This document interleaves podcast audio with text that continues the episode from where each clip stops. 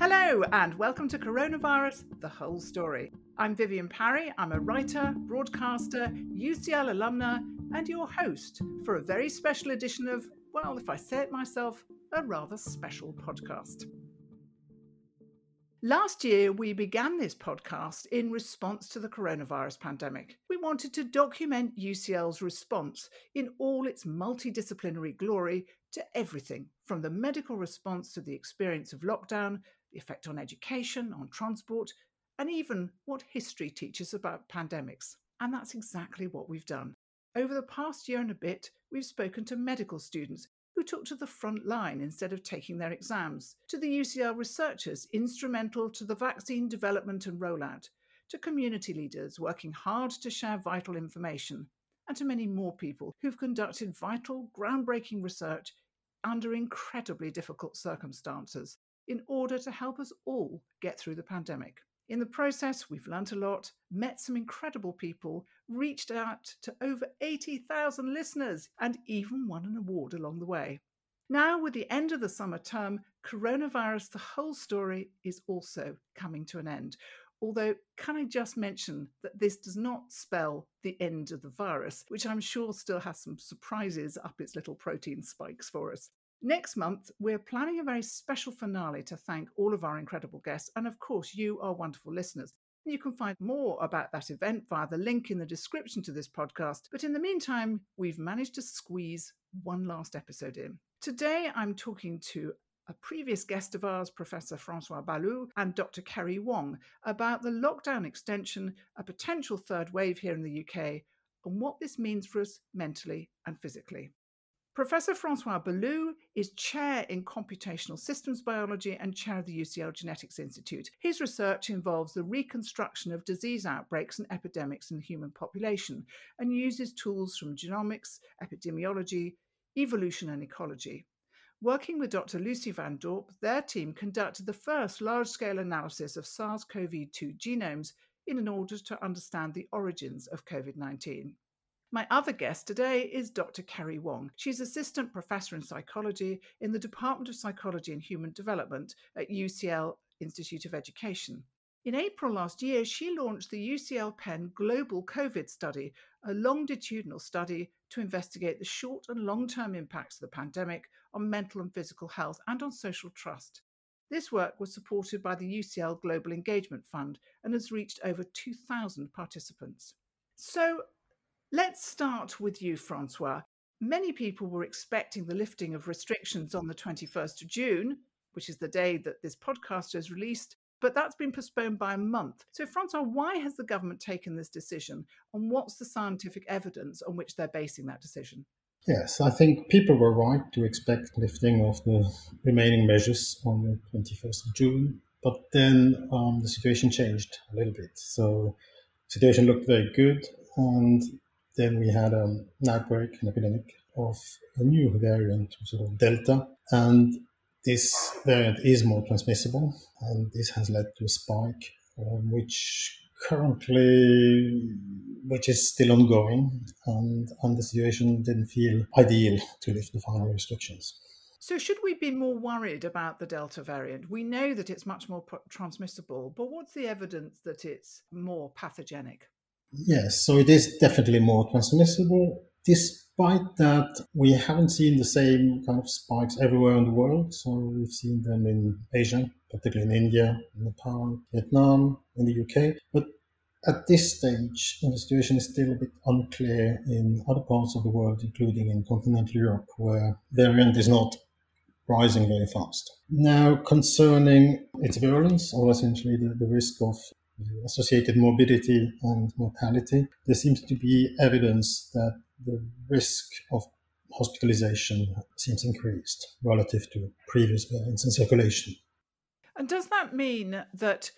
I mean, we're not seeing a huge rise in hospitalizations at the moment, and presumably that's because of the vaccine program. But where there isn't a vaccine program in place, there are more hospitalizations. Would that be a fair way of putting it? Yes, I think we, we're very fortunate uh, to have a large fraction of the population vaccinated, but essentially most people most at risk. And obviously, this keeps hospitalization down. Not as much as we could hope. And even a fraction of relatively young and healthy people can get hospitalized. Um, this rarely translates into death, so death rates remain very, very low relative to what we've seen in previous waves. But the number of hospitalizations yes, is not, not trivial. And this is just some people feeling very ill. And a few of those are people who have been vaccinated, so there are a few breakthrough, so-called breakthrough infections they're generally less severe, but less severe can still mean hospitalization. So, on the variant front, Sir John Bell said, uh, I paraphrase what he said, but we shouldn't be going down the variant rabbit hole every time another variant appears because they will keep appearing. What's the evidence that this will become an endemic viral infection that becomes perhaps lesser in its effects as it progresses? In other words, becomes more and more transmissible, but not as deadly? Or is that a myth?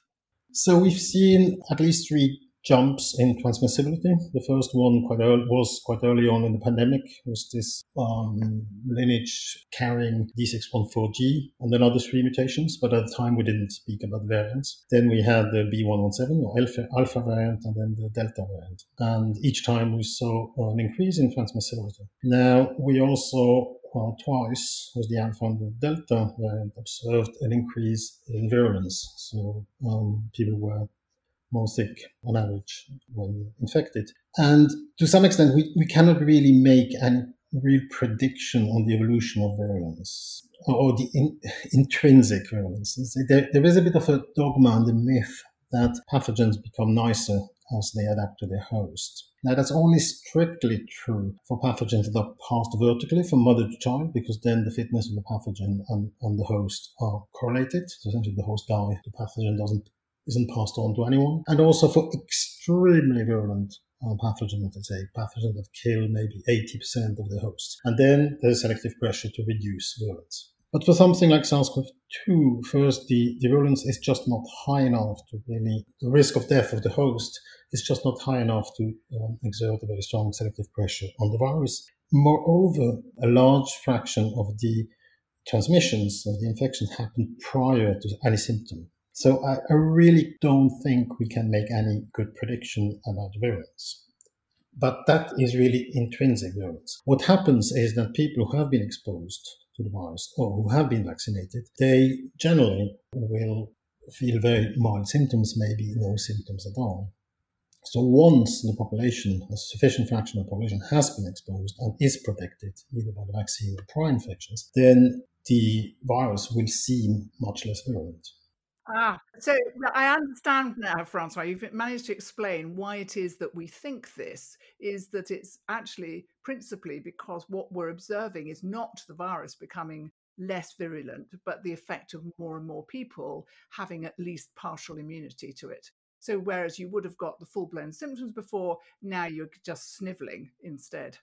So, are we expecting a third wave, and how bad is this wave going to be? So it depends a bit on the definition, but I, we could argue that the UK is currently experiencing a third wave. It is obviously not at this stage as dramatic as previous waves. There's a lot of uncertainty how, how the situation will evolve over the coming days and weeks. I have to admit that I really don't know, so I would not be particularly surprised if, let's say, doubling, tripling the number of cases over the coming weeks but I would not be much more surprised if it started plateauing or even started slightly decreasing. We are really on the on the edge of a knife here in terms of let's say the, the epidemic dynamic.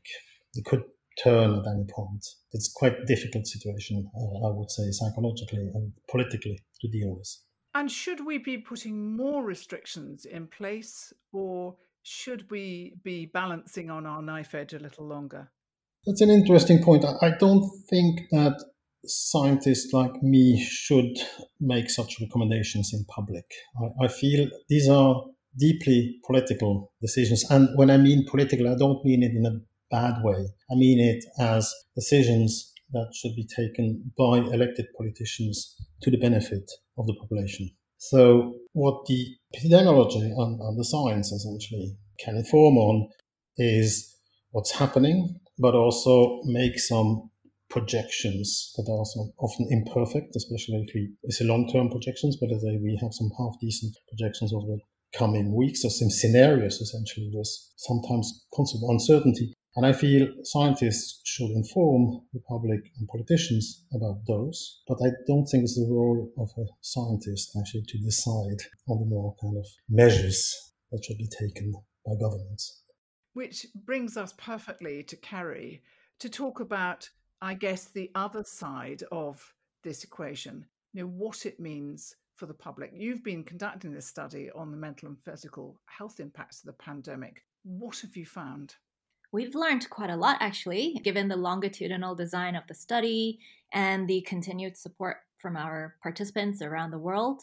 But just briefly, the survey included a three 30 minute survey, which coincided with UK lockdowns 1, UK lockdowns 2 and 3, and also right now the easing of lockdown. So we're currently still collecting new data from from the easing of lockdown, and we're going to be analyzing some of that too. I'll highlight about three or four key results from the study so far. The first one is related to age differences for some of the mental health variables that we've measured, consistent with quite a lot of the ongoing COVID studies out there where they've sampled people every week and sometimes monthly we find that even over a six month and 12 month period, the young people in our sample aged 18 to 24 years old as a group, they were reporting generally higher mean levels of anxiety, depression, aggression. They were exercising uh, less than before lockdown, of course, but this is slowly improving given the easing of restrictions. The same group are they are reporting poorer sleep and higher levels of stress although we don't really find age differences across levels of loneliness and empathy as well. We find that this is interesting because it's not different across the various countries that respondents have been responding from. And then, in terms of stress, people have identified various stressors. The top five that have been identified over the first six months of the lockdown have been things like other people not social distancing, there's the uncertainty surrounding COVID, future plans being up in the air, other people not wearing face masks, for example, unclear government guidelines, that has definitely been a key feature in the second wave of our survey. But most of these stressors have actually improved now that we're 12 months down into the line and more. But the persistent causes of stress reported in our latest wave, not surprisingly, as restrictions are easing, have been about mental health, physical health, work worries, as well as marriage and romantic relationship conflict and challenges as well. So I would say these four kind of areas are key concerns and areas that perhaps will still be ongoing concerns even after the lockdown eases. And then we come to social trust and mistrust, which is a key component of our study. When we look at all of these variables together, social trust and the mental health measures in our study, we find that they are uh, highly correlated, meaning that people who are reporting higher levels of mistrust in others, they tend to also report poorer mental health and poor physical health as well. In fact, individuals who've been persistently mistrustful over the 12 month period, we found that they are reporting especially high levels of anxiety, reactive aggression, uh, loneliness, depression, and so forth. So, you know, it's it's important that we are focusing also on individuals that are uh, constantly, I guess, have this sustained, persistent mistrust over this uh, long period of time. Although most people in our society, they will have high social mistrust perhaps at the beginning of the COVID pandemic because of various reasons, but most of them return back to normal as we would expect as well. So really, it's the the, individuals who have um, the sustained fear that other people are not uh, safe or that we are not able to safely go about our day to day lives, those individuals are the ones that, are the group that we need to be most concerned about.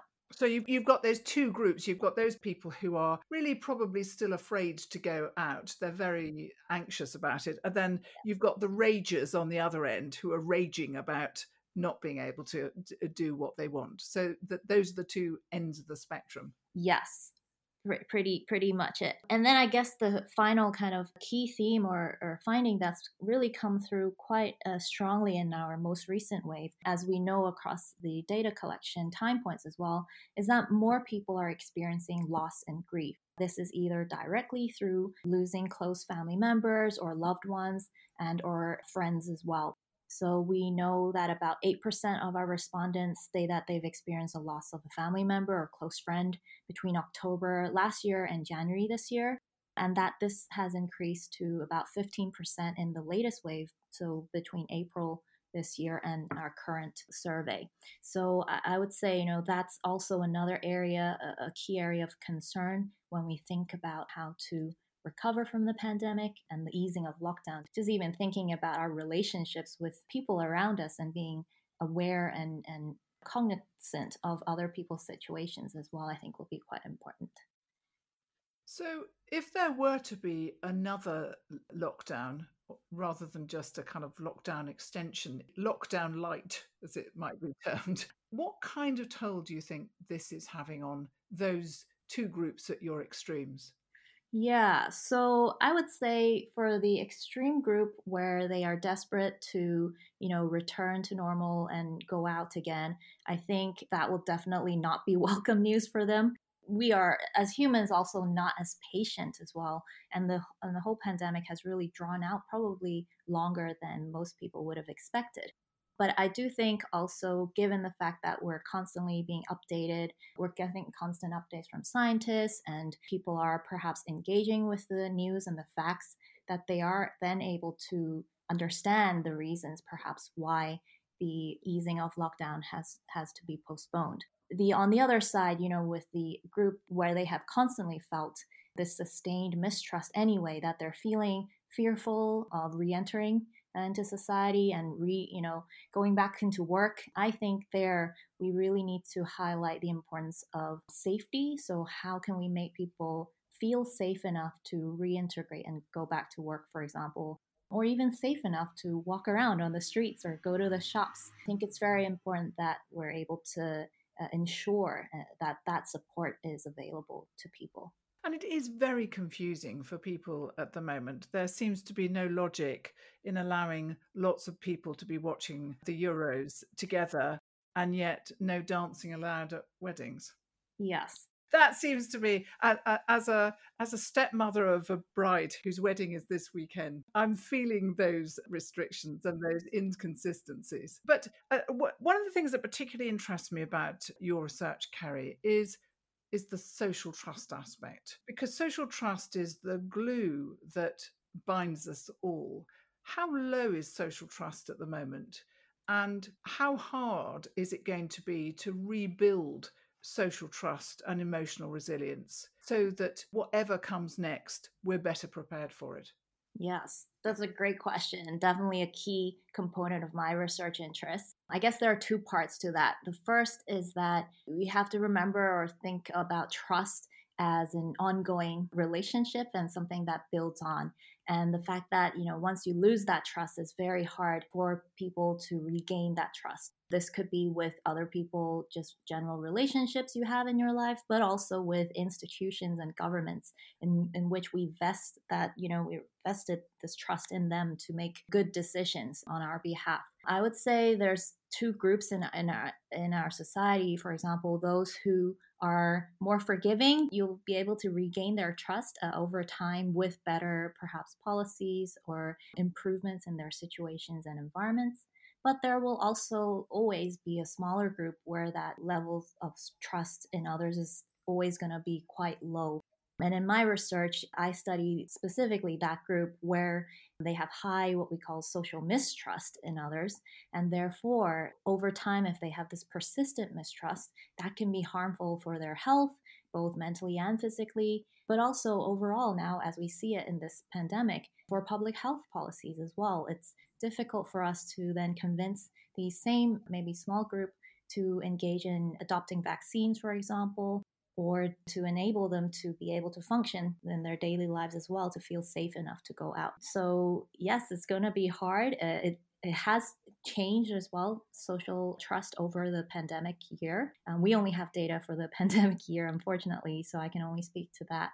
But levels of trust have been uh, improving in this last wave as we're seeing the easing of lockdown. I do think we need to be cautious in, in thinking about how quickly we ease lockdown as well, because there are still some groups who may need to feel safe before they can then get on with their lives, so to speak.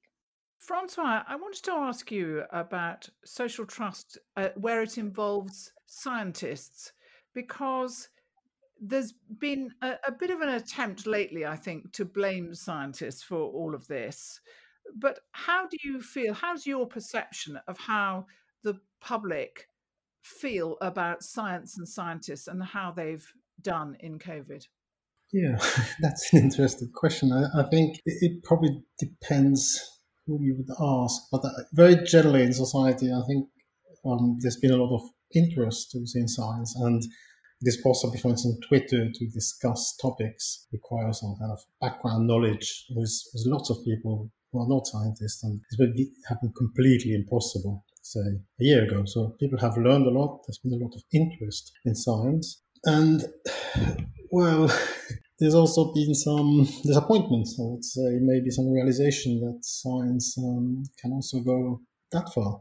And I would say maybe some of my colleagues may not always have been careful enough when they kind of presented scientific evidence, and maybe not with the whole uncertainty and the doubts. And I would probably personally argue that science has been sometimes conflated with moral, ethical views that have very little to do with science, and they were kind of sold under the umbrella of science. I mean, people obviously disagree strongly, and they see that something is sold under the umbrella of science, they might criticize the science rather than realize that maybe it wasn't really a scientific statement. So uh, I think as scientists and, generally the image of science will face an interesting situation um, post pandemic uh, with this kind of dual dynamic of a huge interest in science, in particular uh, infection and immunology, but also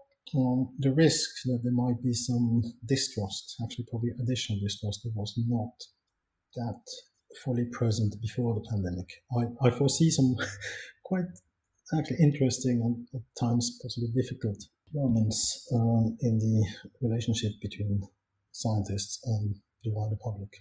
That's very interesting. And it's interesting because I suspect we all, when we were first taught science at school, were taught that science was about certainty. And, you know, if you gave the wrong answer to what color is copper sulfate, then, you know, there was only mm. one answer. It wasn't like history where there could be interpretation. And maybe that's something that we need to get out to the public more is that you know science is is right until it's wrong and you're constantly trying to disprove it. The uncertainty is something that we have not yet managed to to get across. But I, I wanted to finish by asking you both to do something that I've asked lots of guests during this podcast series, which is to give you each a magic wand. And with this magic wand, you are able to do anything you like. And the thing that I would ask you to address in this particular instance is what would you do with your magic wand? And by the way, it comes with a money no object clause attached to it. What would you do to help the public right now? That's a great question. As a psychologist, I would probably try and make everyone see eye to eye so, being able to find similarities between yourself and others around you, I think at this crucial moment, given that we've sh- we've this shared global experience together, I think will be something that will be good. And Francois, how about you? Yeah, I think for me it would clearly be better vaccine equity. So essentially, being able to offer the possibility of vaccination to everyone everywhere in the world quite soon, because that would accelerate the end of the pandemic quite dramatically because I think we're actually slowly getting out of the pandemic in Europe and the US, but will linger on for, for quite a while in parts of the world. And, and there will be many more variants to come, I suspect, because of that. Not because of that. I think there will be many more variants to come, and and this is not as horrible as it may sound. I think I think actually there will be so many variants that at some point no one will be able to uh, know them all, and people will just we just start ignoring them, except a few people who are obsessed by them all. Like Francois Balloux. yes, but that's my job, and I don't think everyone should be obsessed with variants. Well, there you have have it from Francois Balloux himself. You should not be obsessed by variants. it's been such a pleasure talking to you both. And I really appreciate you coming on to this particular program. You know, here we have in you both a, a, microcosm of some of the very best things being brought together, you know, the genomics and the psychological aspects of COVID, and both being presented together. Fantastic stuff. So, you have been listening to Coronavirus The Whole Story. This last episode was presented by myself, Vivienne Parry, produced by UCL with support from the UCL Health of the Public and UCL Grand Challenges. It was edited by Caris Bradley, who's been absolutely outstanding. And because it's the last episode, I wanted to give a special shout out to Steph Luaco, Daisy Vogt, Evie Calder, and Anna Cornelius. I was joined today by Professor Francois Balloux and Dr. Keri Wong. And if you'd like to hear more of these podcasts, and there's a fantastic back catalogue now from UCL Minds, subscribe wherever you download your podcasts or visit ucl.ac.uk forward slash coronavirus. And if you want to hear more about Keri's work, which is fascinating, it's going to be shared in a free webinar series Lessons from COVID 19 Reflections, Resilience and Recovery. And we've put the registration link in the description of this podcast. This podcast is brought to you by UCL Minds, bringing together UCL knowledge, insights, and expertise through events, digital content, and activities open to everyone. Thank you so much for listening to this series. It's been the greatest pleasure presenting it. Bye for now.